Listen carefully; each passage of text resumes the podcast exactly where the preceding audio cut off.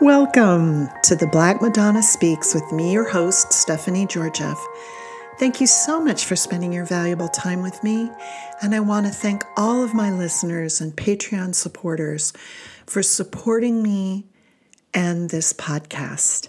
Every like, every subscription, every prayer, and every penny is vitally important to the production and sustaining of this endeavor. I'm very grateful. At the time of the posting of this episode, we are truly in the final stretch of Advent. The fourth week of Advent is upon us. The time is near, and in many ways, ready or not, Christmas is around the corner. The first Christmas was similar. In spite of all the turmoil and upheaval, Christmas happened. In the liturgical readings for this Sunday, Micah 5, verse 2 through 5 is the Old Testament reading. And I read to you from the New International Version.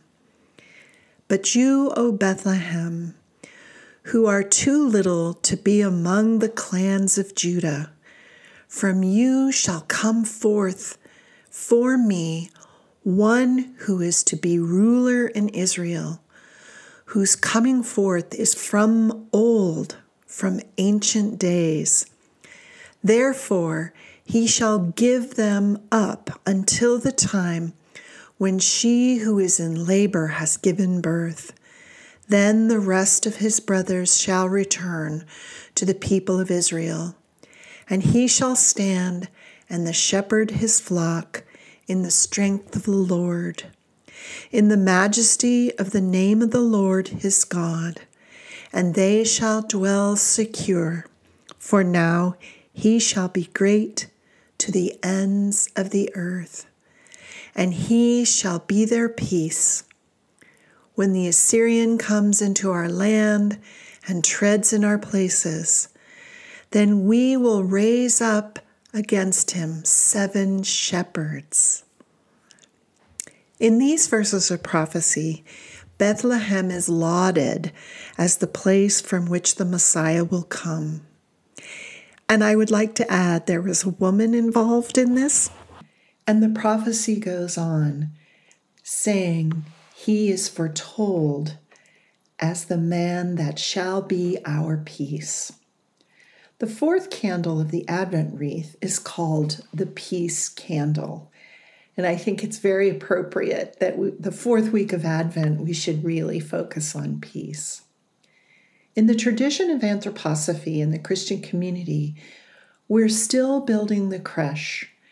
Every Sunday, we've brought a different symbol to symbolize the creation and the becoming of both the Messiah but also of ourselves. On the fourth Sunday of Advent, images of people are now involved in the nativity scene and are placed near the manger. The Christ child is not there yet, but everyone else is present. These images are symbolic of the human, who is the true home for the Christ being. The paradox is that the fourth week of Advent is the time of the esoteric trial of entering into the temple of wisdom. But we must enter in isolation. The weeks of Advent are a remembrance and also a reliving of the trials that humanity endured before the first Christmas. And this last week, we have been finished with the trials, but we are now entering into the temple of wisdom. We are at this time in Advent the most independent from the spiritual world. It is an opportunity for the deepest self knowledge of learning to discern in freedom what is truth, beauty, and love? The length of the fourth week in Advent varies from year to year, depending on the day of the week that Christmas lands. This year, we have a full week before Christmas which falls on a Sunday. No matter how long it is, the fourth week of Advent can be a rich time of reflection if we allow it to be. The peace which passes all understanding can facilitate this last leg of our path to Bethlehem. For this fourth Sunday in Advent, we will focus on the Black Madonna of Le Puy in Velay. And apologies for my French pronunciation. I'm going to read from the Calendar of the Soul for week 37. My heart's desire strives blissfully to hear the light of the Spirit into the world's wintry night. Then seeds of soul may brightly root in the world's foundation, and God's word resound in the senses' darkness, illuminating all being. And this is the verse for week 37 in the Calendar of the Soul by Rudolf Steiner. The Madonna of Le Puy is one of two in the Le Puy in Velay shrine, which is a gateway to the French Camino route, aptly named Le Puy Camino. The pathway of Le Puy is one of the most breathtakingly beautiful of all the Camino paths throughout the European continent. And this is saying quite a bit since the natural elements of all the Camino paths are full of the artistry of divinity. It is fitting that a Black Madonna from this site was chosen as we begin this last week of Advent.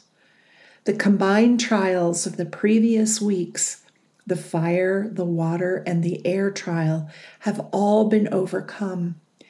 Now it is time to gather the wisdom gained from the ordeals and apply them to our lives so we can enter into the temple of higher wisdom.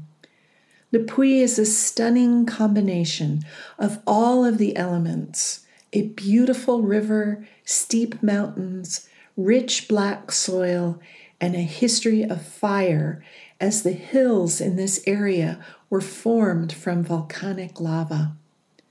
The ancient history of this site, which is a series of volcanic rocks, involves a dark goddess with a child. The image that we are focusing on is a 17th century copy of the original Madonna, who was burnt at the stake by revolutionary forces during the Reign of Terror. The original image apparently resisted the fires for quite a long time, but during her last moments, a small door opened from the back of her head and a scroll came out, which was quickly consumed by the flames. It is interesting to me to contemplate this Madonna as we enter this fourth week of Advent, that she went through this incredible trial of fire and that a message came out from her head. It's, it's very interesting. We don't know what it was said on that, and I will leave it up to our imaginations, but I have a feeling it has something to do with the concept of win- wisdom. This Madonna of Le Puy was so beloved throughout the centuries before her funeral pyre that there were many copies made in paintings and sculptures. The image is now in the main sanctuary of the shrine, where there is a daily Mass for pilgrims as they begin their journey along the Camino. The presentation of this Madonna is that of divine wisdom, seated upon her throne. Our universe, our cosmos, is a cosmos of wisdom. And we humans have the task of transforming our cosmos into a cosmos of love. When we see the Madonna as an artistic gesture, the symbolism is one of the highest potential of the human soul. The child is symbolic of divine love, and the complete image is that of wisdom giving birth to love. And our task as humans is the same to embody wisdom as a path to giving birth to love. We are now in the final week of Advent.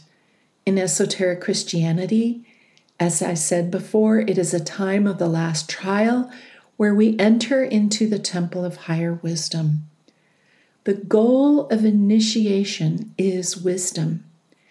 The outcome is to take responsibility for obtaining wisdom and utilizing it in love. We are preparing to birth within ourselves divine love and combine it with divine wisdom to create something new. As the Advent Epistle says in the Christian community readings, become.